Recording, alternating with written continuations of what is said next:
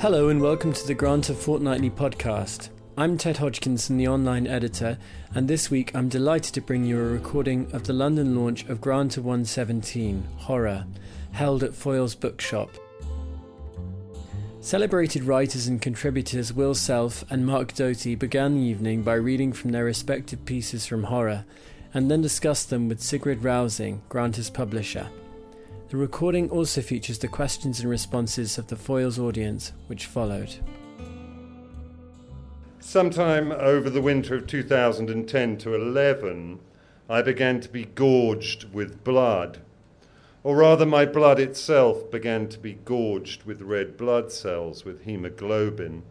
I didn't pay it much attention, mostly because I didn't realize it was happening the only perceptible symptoms being a certain livid tinge to my face and to my hands, which, I joked to family and friends, had started to resemble those pink marigold washing up gloves. When I took my gorged hands out of my jeans pockets, the tight denim hems left equally vivid bands smeared across their backs. These I facetiously observed, were the colour of those yellow marigold washing up gloves. I had no intention of doing anything about my pink and yellow striped hands. This is not, I stress, because I'm especially neglectful of my health. At times I converge on hypochondria, but rather because they didn't strike me as obviously cancerous. I was on the lookout for the crab but then I always am. It scuttled away my father and mother, the latter at 65, an age she would have described herself also facetiously as getting younger. And during the preceding year, it had been nipping at my 47 year old wife, trying to drag her down the sable strand and into the salt, chill waters that lap against life. She had been diagnosed with breast cancer in June of 2010, had a mastectomy in August, followed by a grueling autumn, then winter of chemotherapy, and a silent spring of radiation. My wife bore her illness in a manner that demanded nothing but admiration. As we walked down the grotty staircase of Guy's Hospital Tower from the consultation where she'd been informed of how radical her surgery would need to be, she turned to me and said, I'm so lucky. If it was 25 years ago, or I was somewhere else in the world, I'd have just received a death sentence. I imagined that if they cut out her heart instead of cutting off her breast, they would have found devoid of self pity written on it. I was less sanguine, metaphorically speaking. I felt distracted and doomy. I was a dilatory carer and at times seemingly wilfully inept. I could just about manage the basics the feeding and dressing of our two younger children, and the forcing upon her of increasingly unwanted cups of tea. It didn't help that we seemed to be at the epicenter of a cancer cluster. One friend was dying of leukemia in the Hammersmith Hospital. Another was in the process of being diagnosed. A third had had half of his throat and jaw chopped out. Cancer? I hear you ask. Yes, of course it was fucking cancer. What else would it be? I fully expected cancer myself. To paraphrase the late and greatly pathetic roue Willie Donaldson, you cannot live as I have and not end up with cancer. There was the genetic factor to begin with, and then there's been the toxic landscape of carcinogens, the yards of liquor, the sooty furlongs left behind by chased heroin, the miles driven and limped for over a decade to score crack, which then scoured its way into my lungs. The prosaically giant haystacks of Virginia tobacco hardly bear mentioning, being in contrast merely bucolic. No, I was on the lookout for the crab, not a pair of lobster's claws. It was my wife who eventually sent me across the road to the GP, a shrewdly downbeat practitioner who in the past had declined to check my cholesterol levels. No need. You've cut your smoking right back, you're thin and fit, and your blood pressure's low, or send me for a prostate cancer biopsy. Too many false negatives, so there's hardly any point. But now took one look at the human intercrustation transmogrification and sent me straight down to St. Thomas's for a blood test. The results came within a couple of days, and when I saw him in person, he confirmed what he'd told me over the phone. Your hemoglobin is right up, and your white blood cell count is also elevated. I can't be certain, but I think there's a strong possibility it's. I preempted him. Polycythemia vera. Aha, he said. Been Googling, have you? I conceded that I had. Well, he continued, the wiki entries are pretty thoroughly vetted. If you stick to that, you're on safe ground.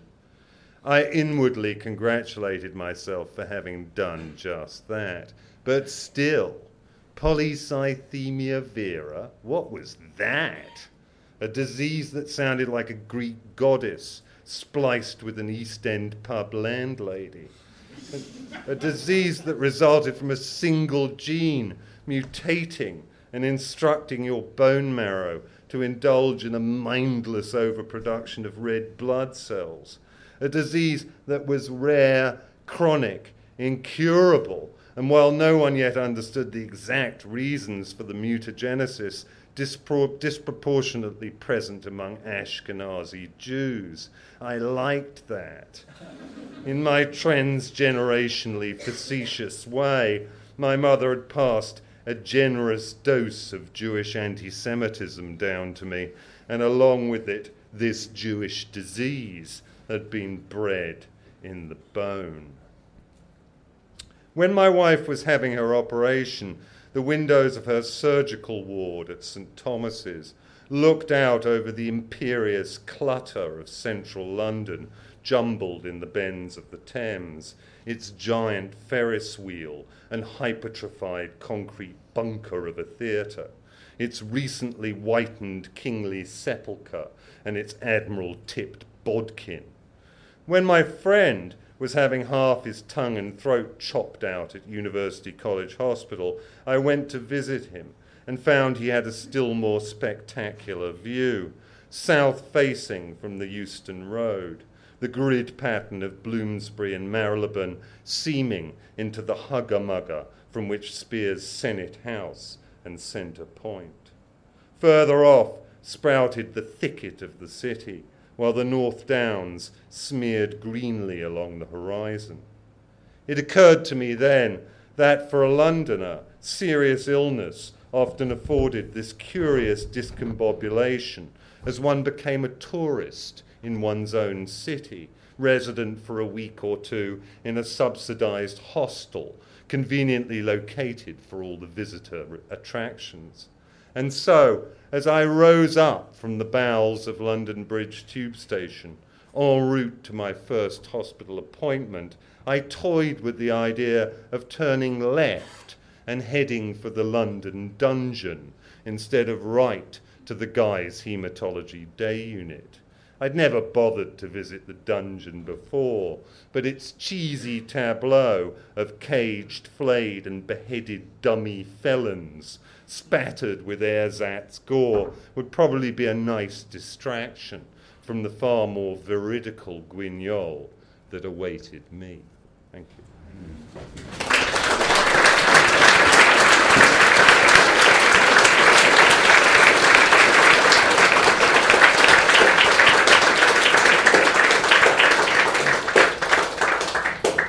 Thank you very much. We're going to go straight into Mark's reading now. My, my thanks to everyone at Granta for their support, and they are um, enabling me through the themes of these issues to uh, say things that I would otherwise be reluctant to say in print, and that's most helpful.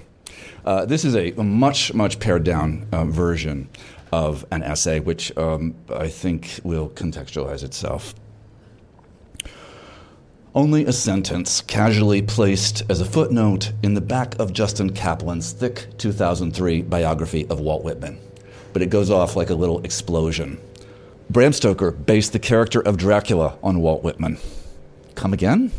The quintessential poet of affirmation, singer of himself, celebrant of human vitality, what has he to do with the parasitical phantom, the children of the night?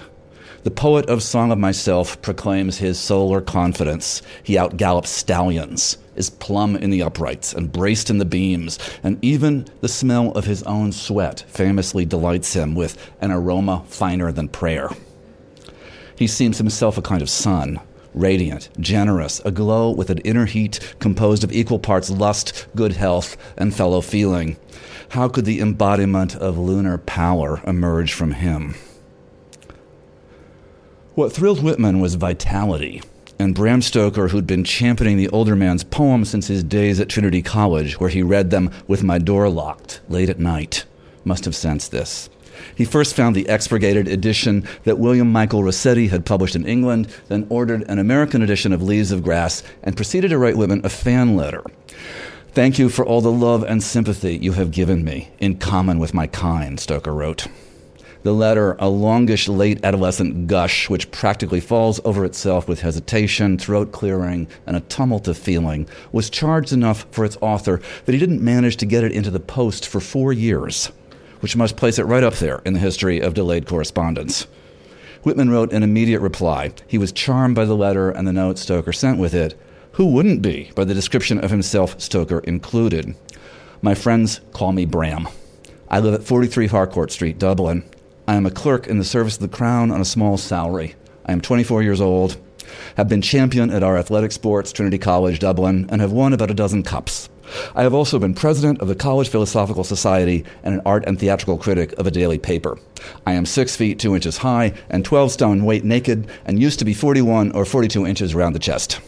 I am ugly but strong and determined and have a large bump over my eyebrows. I have a heavy jaw and a big mouth and thick lips, sensitive nostrils, a snub nose, and straight hair. I am equal in temper and cool in disposition and have a large amount of self control and am naturally secretive to the world. Now I have told you all I know about myself. I read that yesterday to a, a, a, interviewer on Irish radio, and she said, if I saw that on Match.com, I would respond. Which is much how Walt Whitman felt. The novelist to be visited his hero, the poet, three times in the 1880s when the theatrical company Stoker managed toured America. And though their conversations were summarized by Whitman's devoted amanuensis, who would collect his observations in the nine volumes of Walt Whitman in Camden, I still find myself wondering what they talked about. Every atom belonging to me as good belongs to you. I've always read Whitman's startling claim at the beginning of his greatest poem as a generous statement. But if Stoker indeed based his legend of appetite on the poet, then he turns this notion inside out. Every atom belonging to you is mine. Your sweat, your tears, your lymphatic fluids, your semen, if you're a man, your blood, I own you. This sentence in Kaplan's footnote shocks not because it's a stretch, but because despite the warmth we associate with Whitman, it feels right somehow. I recognize him, the craving count, the barely bodied ancient thirst, inside the part of me that shares Whitman's love for the vital ember, the glowing health, the muscle and vigor of men. I wish I didn't. Every atom belonging to you, your semen, your blood. There he is in the mirror, shadow of the open slouch, open collared, slouch hatted camerado. Insatiable is unsustainable. I'm in the parking lot at the natural food store when the bumper sticker on the Toyota beside me stops me in my tracks. It's about consumption and the environment. We can't go on using more and more resources, producing and shopping and throwing things away. I get that. But what shakes me is that I'm reading the slogan in another, not entirely unrelated way, because I have been insatiable have forgotten, actually, what it might feel like to be satiated, or perhaps it hurts to admit this, even to be satisfied. Satisfaction is something I stopped seeking in sex, more or less, at least in a physical sense. What I wanted in my long careening tour through the bodies of countless men, through bathhouse and sex club and online hookups and meth, was something difficult to grasp. The rhetoric of addiction would describe it as an urge to ignore my own sense of lack, seeking and seeking to disguise or ignore or fill an emptiness within, something like the way Carl Jung is supposed to have said to Bill W., You were reaching for spirit, you just reached for the wrong kind. And indeed, that's one way to view a deep, compelling attraction to bodies, a longing to touch and touch and enter. The ex con in construction boots and a towel, smoking a hash pipe, flicking tiny coals and bits of ash from the down of his belly outdoors by the pool, the water lights rippling over his torso.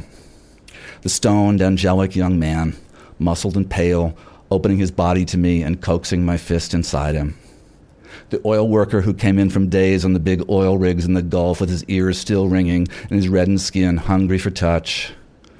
The beautiful, lean muscled doctor, the first man I snorted crystal with, who whispered in my ear for hours about how he wanted me to infect him, covertly, without him knowing it, leaking virus into his bloodstream men who wept about their fathers, their brothers, about bullies and gangs, about teachers and counselors and coaches, but fathers most of all. Those fountainheads of male woundings, because they sensed I was someone in whose presence they could set down their guard, or just someone willing to listen. A beautiful, compact, hairy young bear from New Jersey, 40 something, but nonetheless very young anyway, who shook in my arms wearing just a clean white jockstrap because no one had ever genuinely loved him. I didn't judge. It was as if that were part of my purpose. I wanted to know the men who moved through my nights like passing comets, wanted them to feel the pleasure of being known. When you have a lot of sex, sex becomes increasingly less narrative. There's less of a story of connection and its development, and more a series of images like the list I've just written, a photo album of sorts, in which still pictures stand for a succession of bodies in time, these remembered snapshots containing rooms of Eros a man who lay back in a sling in his darkened third floor apartment, his shining red motorcycle spotlit beside him. A long green hallway in an East Village apartment, down which one had to move laterally since there wasn't much room to walk straight ahead, and at the end of it, a room entirely lined with, of all things, mid century American pottery, arrayed on walls the sun had never touched. A list. Is that what desire makes, finally? As in so many of Whitman's poems, where line after line spins out a careening catalog of what the poet sees or is or wishes to be. Ask the collector, the curator, the person who touches and touches what he desires. He is making, on paper or in his head or in his dream life, a list. Addiction is one way to think about it, but there's also what seems to have been Whitman's view a mission, if you will, to seek out one's camerados, to join in a community bound together by desire and affection, to find the common good in our common skin. There are lists of men in Whitman's papers with brief notations, an age, a bit of detail, a note about how they met. Not much. A collector's catalog, a record of the body's travels. How else will I know the world if not by touching as much of it as possible, finding in the bodies of my lovers and fellows my coordinates? A theory of the popularity of vampire books and movies. We understand that in a consumer culture, we are feasting on whatever brings us a feeling of life, that we hunger to be fed in this way, that our freedom to act upon our desires places us in the position of hungry consumers seeking the next pleasure. Buy anything, and what you've brought into your life has made the world a little less vital someplace else. And we consume our lovers, of course, as we know the world, by mouth. By mouth, means to use our lips and tongues to touch, but also to speak, to name, to consume, as in tasting, or as in absorbing, taking on their characteristics or vital energy. Great poets are, by definition, undead. The voice is preserved in the warm saline of ink and of memory. It cannot fade. Time cannot take away a word of it. The personality, as it breathes through the preserved voice back into the world, is unmistakable. Walt Whitman sounds like no one else. And of all poets, he seems to have understood in the most uncanny of ways that his audience did not yet exist. Of the many poems that demonstrate Whitman's daring, Trickle Drops is in its way the strangest. Here it is. Oh, drops of me, trickle down, slow drops candid from me falling, drip bleeding drops, from wounds made to free you, whence you were prisoned, from my face, from my forehead and lips, from my breast, from within where I was concealed. Press forth, red drops, confession drops. Stain every page, stain every song I sing, every word I say, bloody drops. Let them know your scarlet heat, let them glisten. Saturate them with yourself, all ashamed and wet. Glow upon all I have written or shall write, bleeding drops. Let it all be seen in your light, blushing drops. With his characteristic canny strangeness, Whitman has done what no one else would have thought to do. He's made the reader the vampire, feasting on the poems, which here expose in their fierce confessional heat the poet's naked life. You, Whitman's ubiquitous second person, is nearly everywhere in his work, the reader he wishes to seduce and to claim. But here he speaks for once to his own blood. He feeds it to us. I feel, as indeed he must have wanted his readers to feel, that he feeds it to me. How could I refuse him?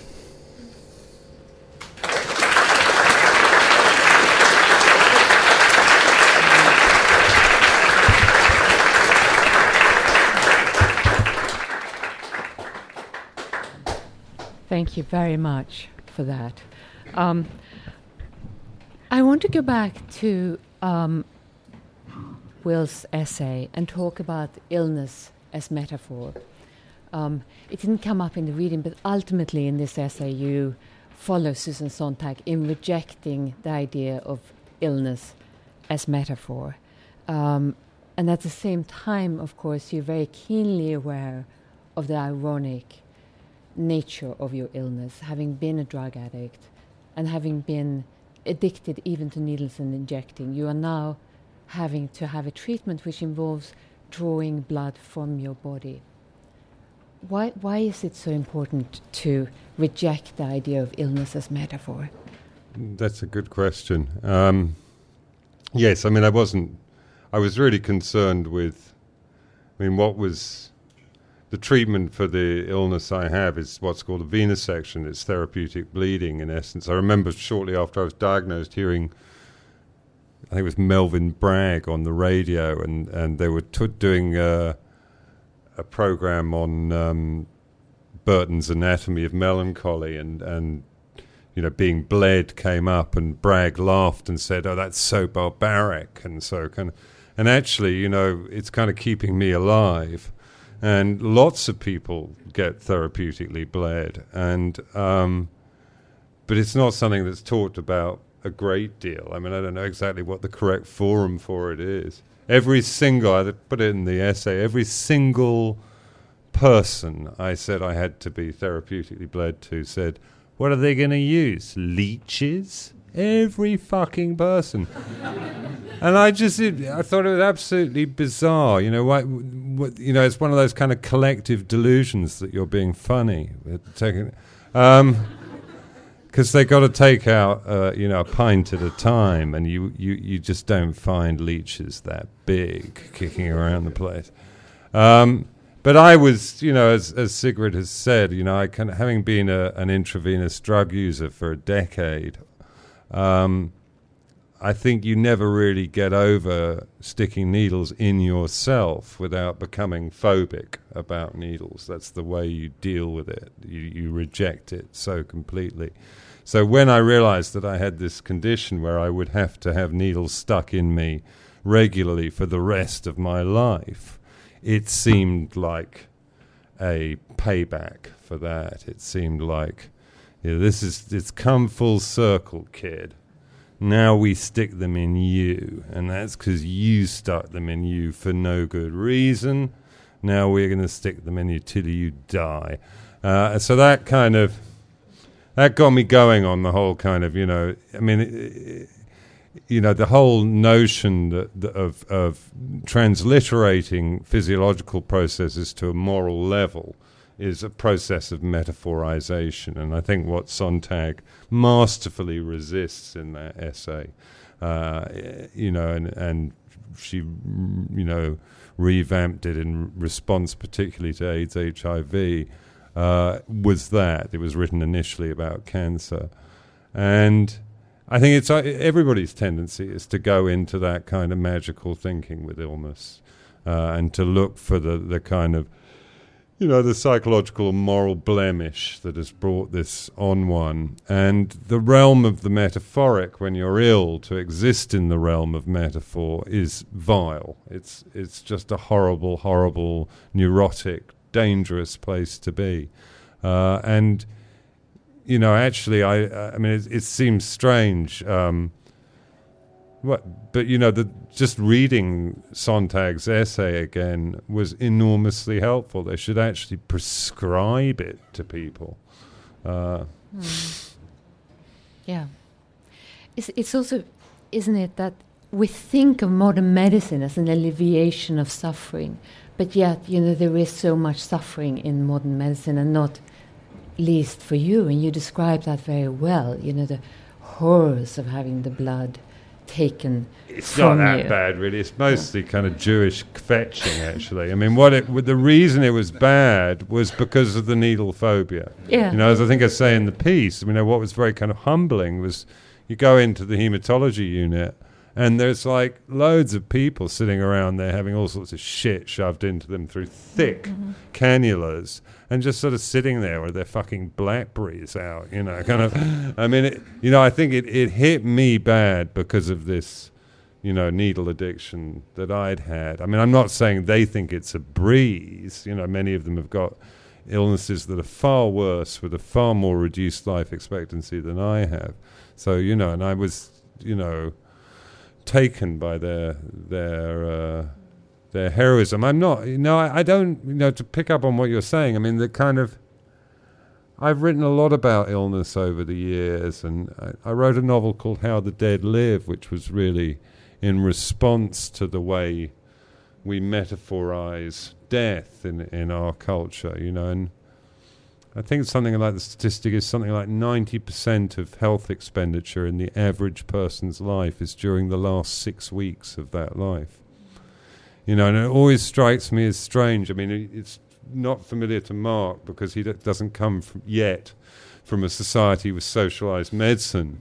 But what that effectively means is that in a society like ours, where the issue of national health spending is a key political platform issue, what politicians are actually arguing about is how painless they're going to make your death.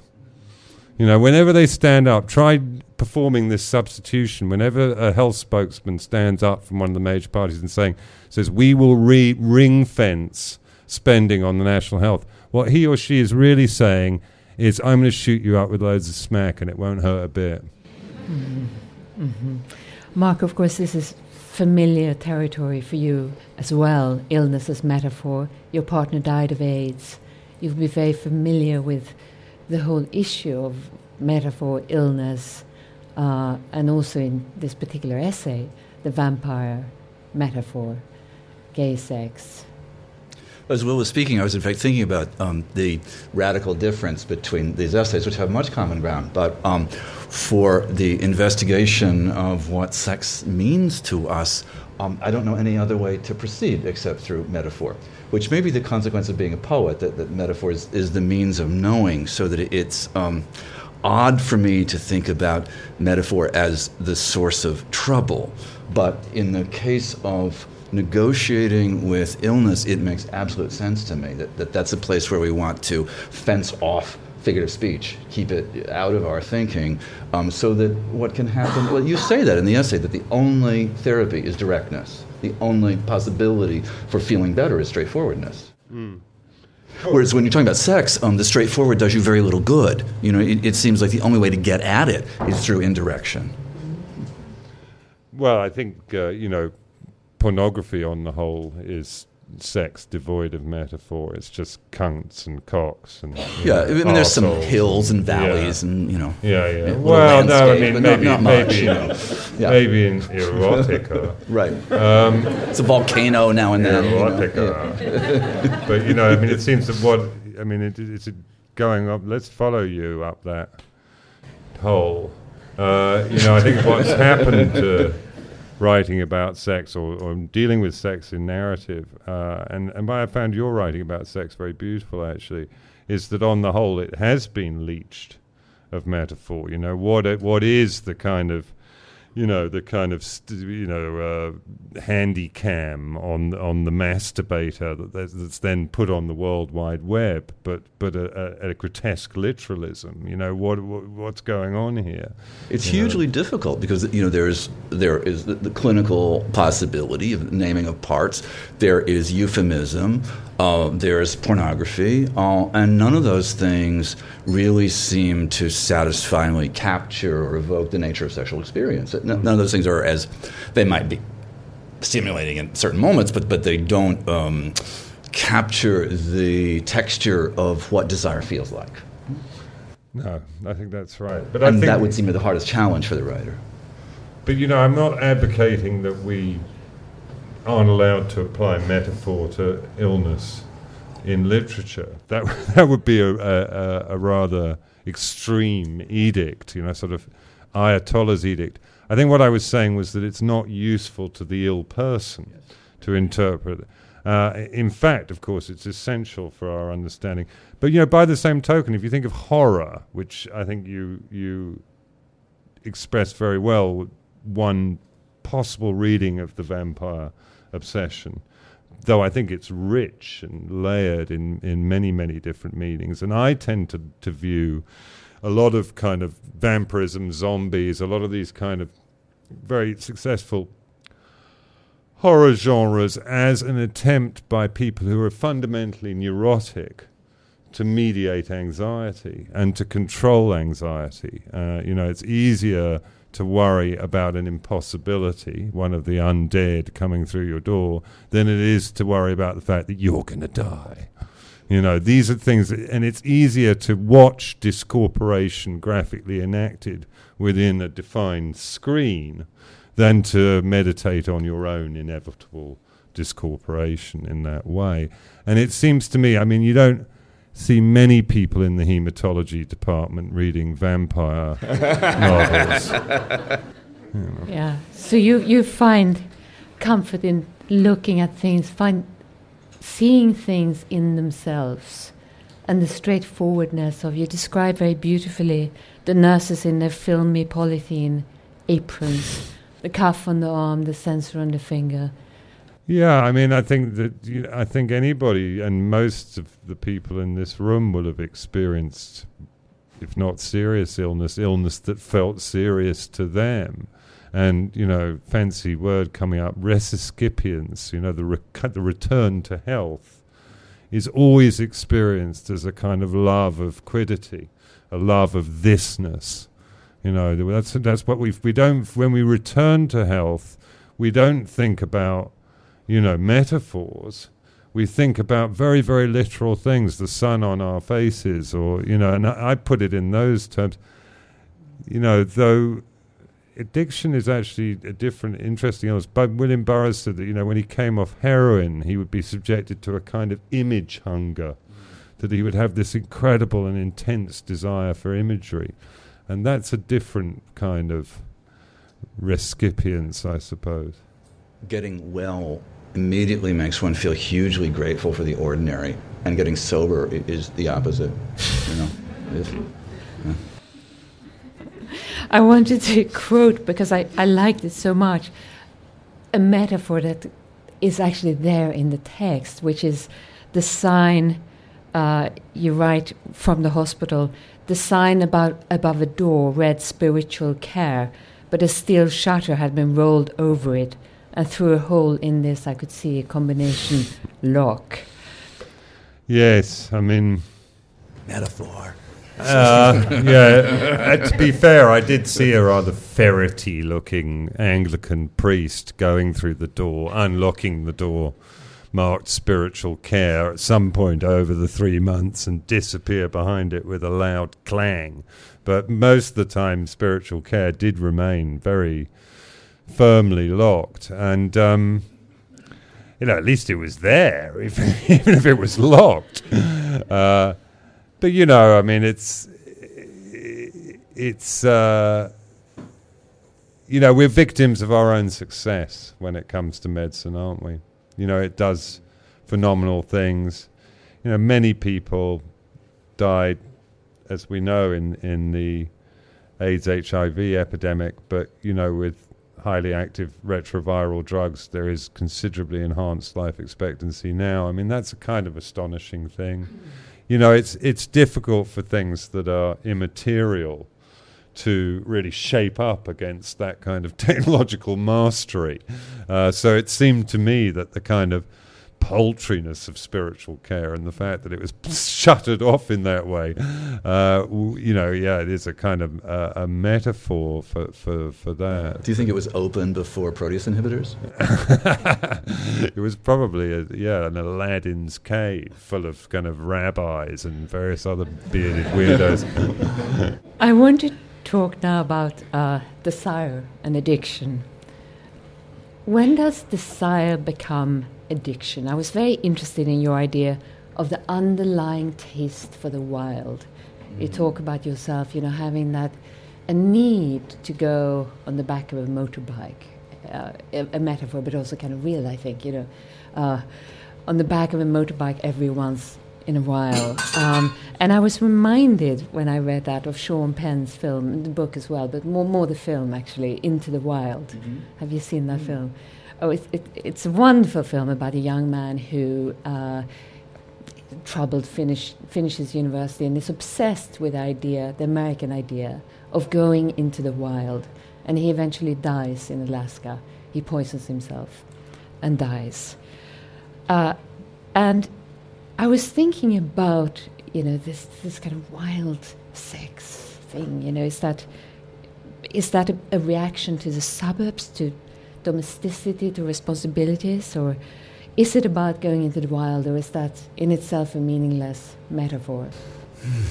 Well, thank you, Sigrid, for that question. I, am being ironic. I, I, don't, I, don't, know what to do with it. Um, I um, am not sure that I believe there is such a thing as addiction to, to desire, addiction to sex. Uh, and part of the purpose of the essay is to complicate and argue with that notion. Um, perhaps what desire is is the response to a perennial sense of lack within the self uh, that must always project itself outward, and that's our nature. And and therefore, uh, it's absurd to say that you're addicted to sex or addicted to desire. Perhaps what that addiction is is a continual uh, need to make contact and to know oneself in relationship to the bodies of others. Perhaps it's an expression of. Um, actually a form of, of, of love uh, for you know one's one's fellow beings. Um, I have trouble with the notion of you know having having been through twelve step programs of, of, of saying you know hello I'm Mark and I'm an addict because as soon as I do that every other aspect of the self is cast into the background somewhere. And what we must deal with here in this group, in this room, is the self as addict as opposed to all those other parts of me. And I understand that it is sometimes necessary to do that in order to uh, move forward, to save one's, one's life, literally. Um, but I also think there's a great risk in it, in the, in the um, limitation of who we think we are, and in the ways that we might wind up circumscribing or, or demonizing desire. And, and one of the things I, I most want to do, I guess, and it's something that's possessed me as a writer for, for years, is to find some relationship with desire that seems uh, tenable uh, to me. Uh, and, and, as you can tell from the essay, I've, I've just done a wonderful job. But uh, um, no, um, it's a continuing struggle. Of course, it's a continuing struggle. Will, you write in your essay about addiction as an insensate desire. Mm. Um, I mean, was there a desire? Was that a desire in and of itself? I'm trying to get at, you know, what it is to be an addict. Is is that something in and of itself, or is it symbolic of something else behind uh, the addiction? Did you need to go into the wild at that time? No, I think it's pathology. I, I disagree with Mark. I, I, think addiction's a pathology. I think that's where we we part ways. I mean, I think it's an unusual pathology. I also think, I mean, Terry Eagleton in his book on evil, uh, you know, significantly another recovering alcoholics uh, shake a tree and they fall out.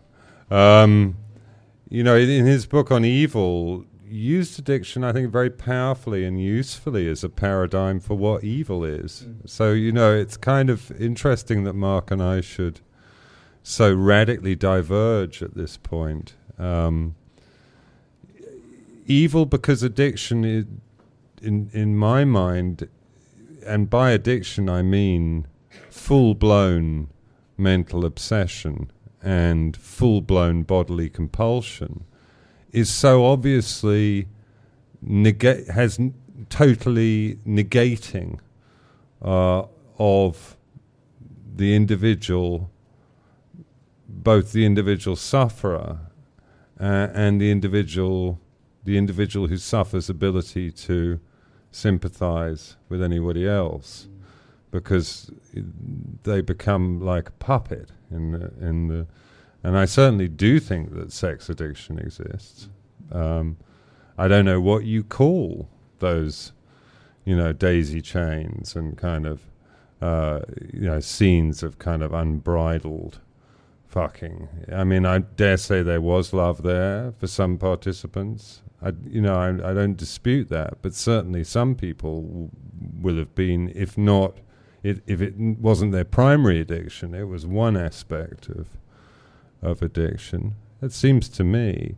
But I think that Mark writes very beautifully, and I, I think very justly about desire be you know the the Lacanian viewpoint that there is no desire without division. That's absolutely true, but Mark, it's a matter of degree, man. well, but you know, um, a matter of degree, I think, is often problematic for gay men, like, right? If you're, if you're, used to desire being policed, and then uh, it's easy for anything that seems like the policing, the restriction of desire, to be of a piece with the other things that you've been told not to do, right? Okay. So, how do you this this notion of of finding balance or uh, negotiating between the endless desire to, to consume and to join with others and a sort of more reasonable position in relationship to that. It's one of the things that interests me in Whitman because he's, mm. oh, he's reaching out and out and out, ta- uh, you know, taking in multitudes. And at some point, along comes a Bram Stoker who flips that over, you know, and shows us the underside of that insatiability. Mm. Well, I mean, to follow your thesis forward, I mean, reading between the lines of your essay, do you take Dracula, the novel, to be a metaphor for Stoker's own Absolutely. mostly repressed homosexuality? Absolutely, a kind of uh, a shadow. Is there a great novel of the late 19th century that is not an extended metaphor for somebody's repressed homosexuality? Well, you know, there's a moment in Dracula when when uh, the Count grabs both Jonathan Harker's hands in mm. one of his hands, and he puts his other hand behind Jonathan Harker's head, and he pulls his the man's head to his chest, which he claws open with his fingernails, and he pushes Jonathan's face into his chest and makes him suck his blood, and it. You know, it's, not very repressed. You no, know, it's, not it's just, there it is. Okay, yeah. I, I wanted to ask you about whether one of the keys to the desire addiction, uh, desire and or addiction that you, you write about is the culture of self-actualization, which mixes up somewhat uh, the want with with the need, so that the want eventually is kind of easily redefined as as a need. So you know, I I would like to go on the back of a motorbike too, but I can't quite say that I. Mm, something inside me would die if I didn't. Mm-hmm. You know, so for me, it's it's a want, but it's not a need.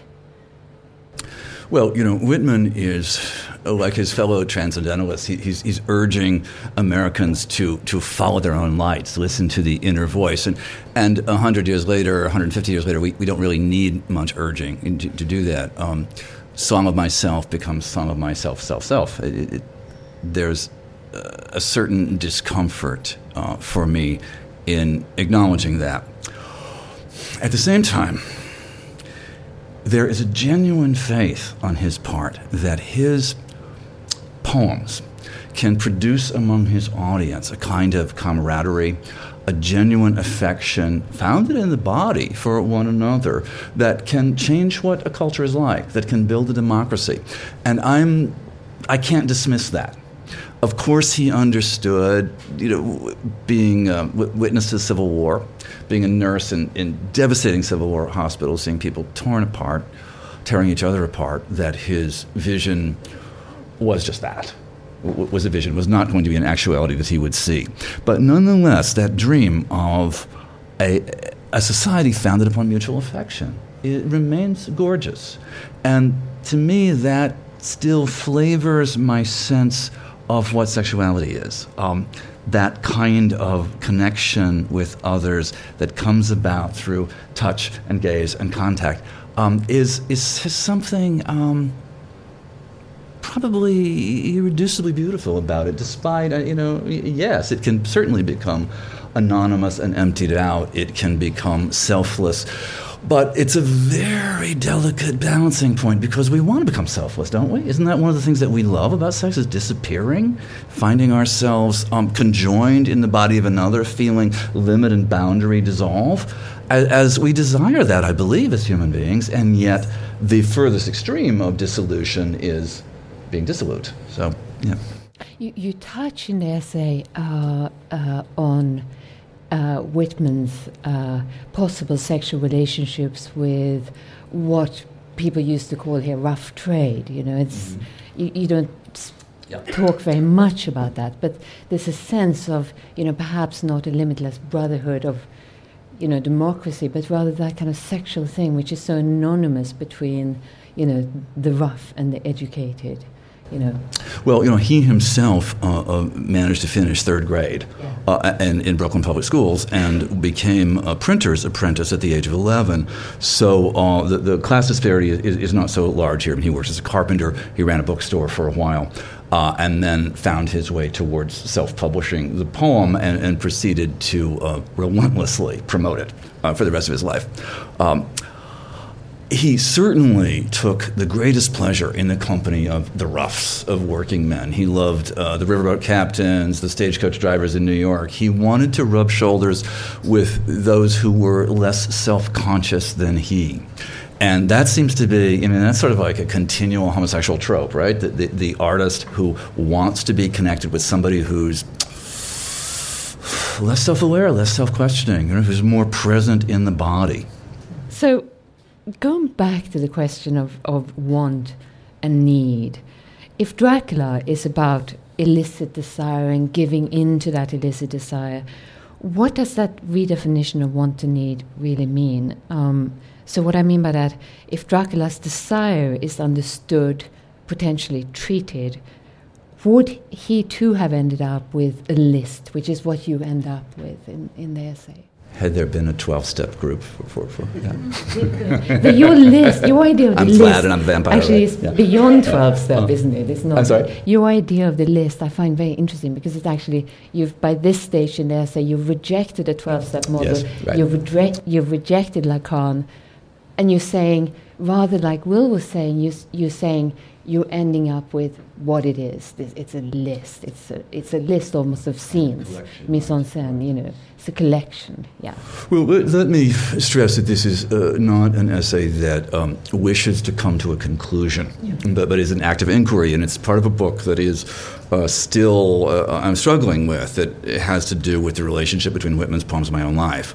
Uh, and this is sort of the central question there is the, the idea of the limits of pleasure and the limits of the body and what do we do with the problem of ongoing desire and our own insatiability which i think on some i'm guessing that we all experience some degree of insatiability that we want as my friend marie howe a wonderful poet says we want more and more and more of it whatever it is hmm? uh, so that problem which i doubt will be resolved in, in my book. I hope will be at least um, you know further articulated. Um, and now I've lost track of your question. So, I mean, going on a little bit, you know, we are constantly faced by the processes of cultural taming. I mean, whether it's you know treatment of one kind or another, you know, psychotherapy, twelve step, whatever. So, are we in danger culturally of losing the idea of the wild, of not being able to go into the wild because the wild doesn't exist anymore? Well, of course, except then that's part of this uh, this desire to. Um, one of the things that sex might offer us is a sense of escape, mm-hmm. of of that uh, sort of uh, reaching out of the familiar, of moving into those territories that are not already mapped and circumscribed, at least for ourselves, mm-hmm. and that seems to me to be, um, well, perennially liberating, really. Yeah. Yeah. I just find it so interesting that it seems to me that in the end, although these both of these essays are autobiographical and they're not about conclusions, but nevertheless, there's a sense in both of them that you know, illness is illness, it's not about metaphors, sex is sex. You can write about it, but not necessarily in metaphoric terms, because the metaphors ultimately are false or falsifiable. It is what it is. You know, do you, do, you see, do you see the similarity between yeah, I mean, I think that, that you know, quite clearly, the, the thing about horror as a genre is that it's not what it is. You know, uh, the real horrors of contemporary life are never, ever dealt with within the genre of horror in any way, shape, or form. And that's why it's paradoxically the most escapist of genres in a way. You know, there's, there's more reality uh, in science fiction and certainly in romance than there is in horror. Uh, and I suppose that, you know, it just shows that, that Mark and I have that probably quite visceral reaction to the idea of responding to the notion of the genre itself or, or what it is it's doing. I mean, in terms of, you know, what you're talking about, Sigrid, about saying that we're being kind of therapeutised out of our wild side. Speak for yourself, madam. Um, also, I th- but I think there is, at any rate, there is a kind of. Um, it's a very bourgeois, Western, affluent perception, certainly, but it does explain the kind of interesting and rather kinky fetishizations of war that, after all, wars, the wars at the moment that are pursued by, relatively speaking, handfuls of people uh, from our country and from the States, more from the States, but uh, acquire this incredible. Uh, this this this dead weight of, of fetishization and kind of interest and, and and the genre itself horror the genre of horror expands to fit the void of of wildness, if you like, uh, that is, as do all of these other things. I mean, the the preoccupation with narcotics, with extreme sex, you know, even people who don't use narcotics and do not indulge in extreme sexual practices have an absolute desire to read about them and to, you know, there's a kind of pornography of drug use just as much as there is a pornography of sex. In Elizabeth Bishop's great poem, The Moose, there's a moment when the speaker overhears some older people talking in the back of the bus, and she translates their family gossip and their stories into a couple of lines where she says, Life is like that. We know it. Also, death. And what contradicts that damning leaden statement, life is like that, we know it, also death, is the apparition in the road of this great big moose that stops the bus, and everybody doesn't know what to say about it. Everybody is for one thing, brought together as a community in, in speechlessness about that thing, and also brought together by their apprehension of otherness. And it, it seems like in, you know, if, if we describe sexual desire in terms of you know a 12-step model if we describe it in terms of lacan if we describe it really in any way that nails it down too much what we do is uh, leave no room for otherness. We, we leave no room we say you know sex is like that. We know it. And desire flees just as you know as we say you know the imagination is like that. We know it. The imagination goes out the window, right? It refuses. So uh, horror leaves a space for the other, yes, and for a kind of um, it, it's the monster that you can't see, the thing creeping up, the thing that you don't know yet that scares you the most. I mean, once you see the tentacles and the hundred mouths, you know, okay. Um, but that space for the unpredictable, the wild, the not yet circumscribable seems crucial.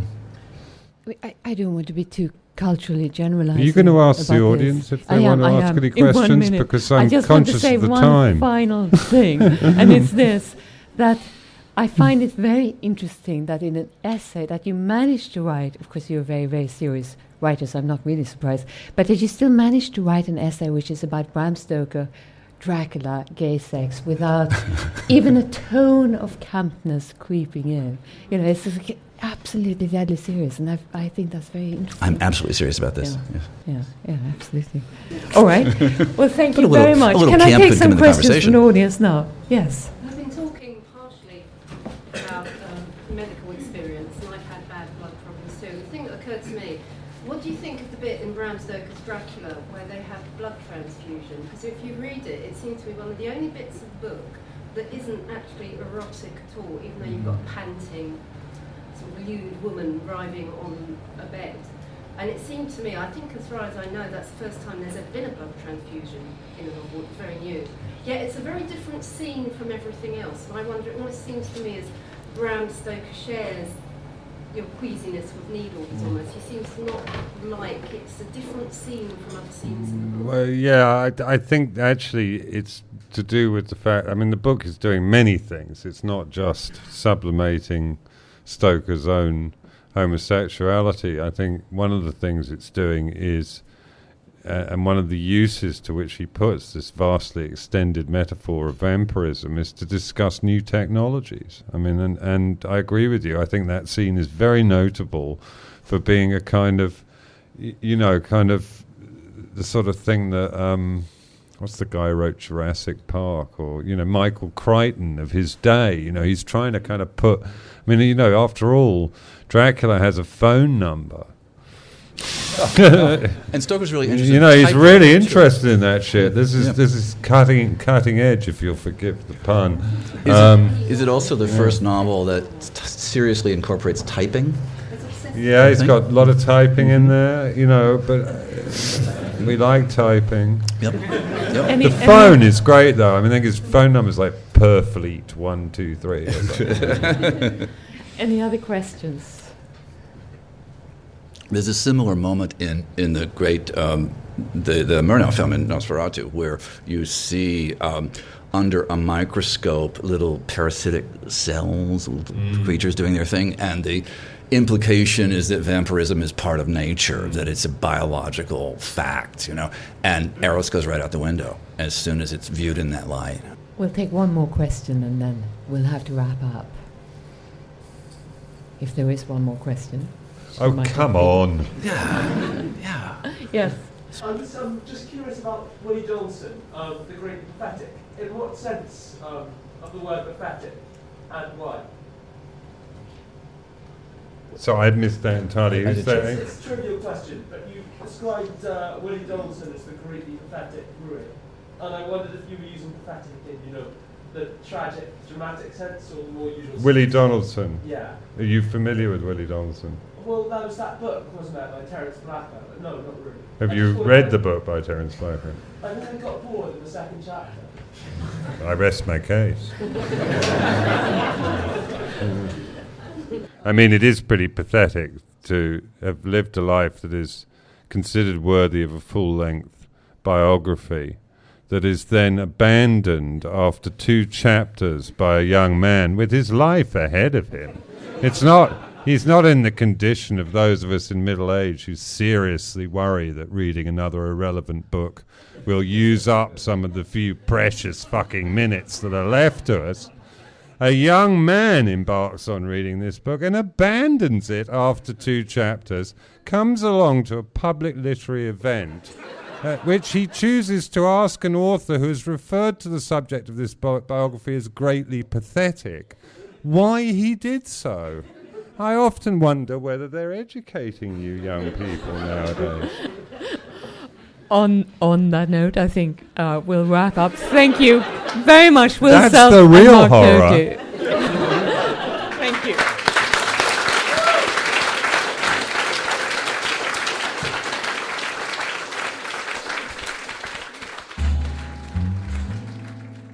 Join us in a fortnight's time when Granta Deputy Editor Ellah Allfrey will be in conversation with Binyavanga Wainaina, about his new novel and memoir, One Day I Will Write About This Place.